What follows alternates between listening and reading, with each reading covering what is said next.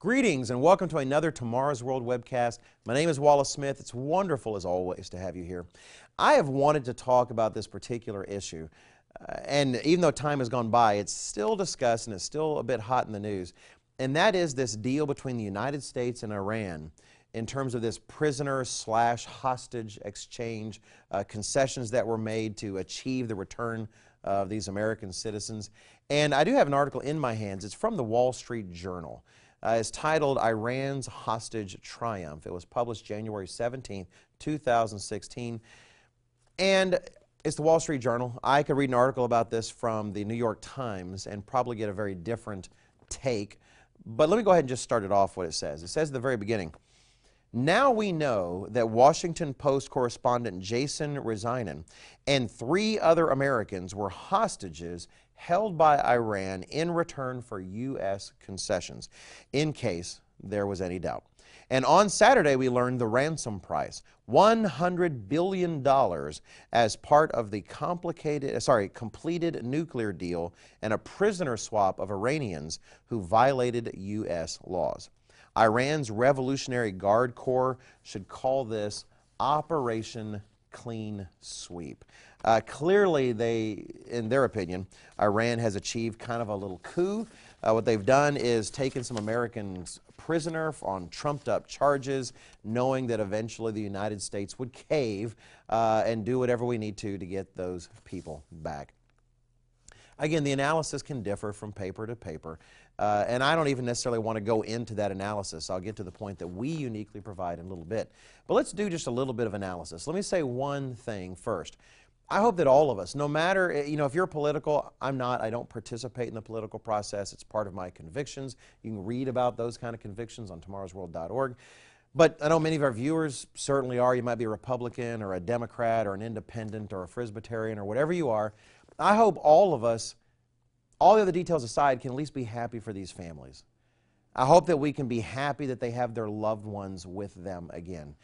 If you've never been in that spot, can you imagine what it's like to have someone in a foreign country, generally hostile to your way of life, uh, at least in terms of uh, your, your government and the, that government, uh, not knowing how they're treated, not knowing if you're ever going to see them again?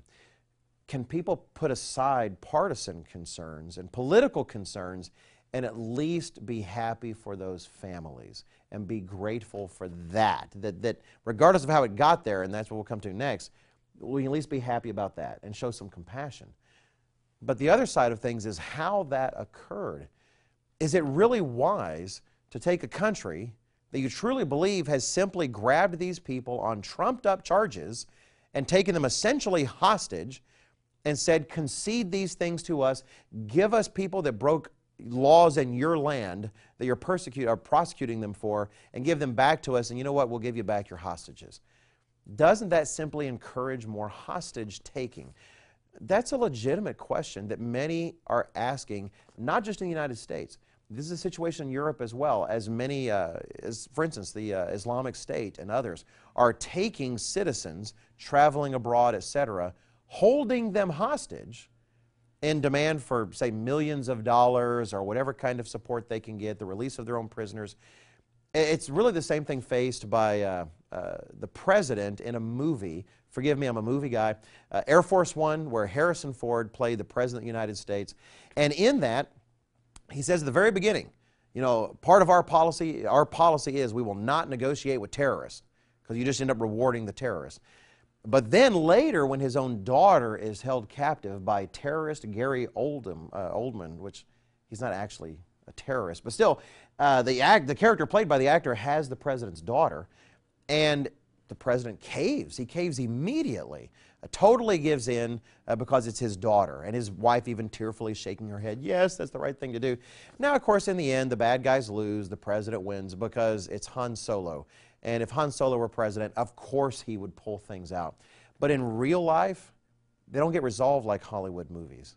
Uh, and what we see, and this is the part that I do want to focus on at the end because it's the perspective you only really get from tomorrow's world, and that is prophetically, what is America doing? Because of its sins, it no longer has a God who is truly going out of his way, if you will, to make things work well.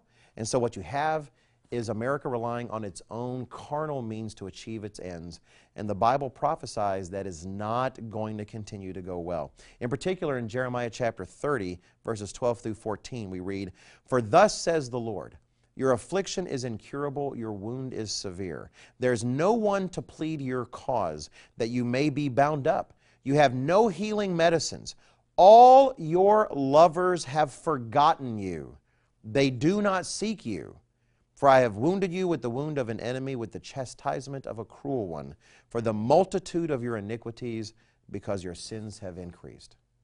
The United States is relying on carnal means, alliances, uh, relationships with countries that truly only care about themselves, like frankly our country does as well. That is not going to last. And we can see situations like this not only continuing, but frankly getting worse. America's lovers are abandoning her, and that will continue. I hope this has been profitable. Please check out everything else we have to offer on tomorrowsworld.org.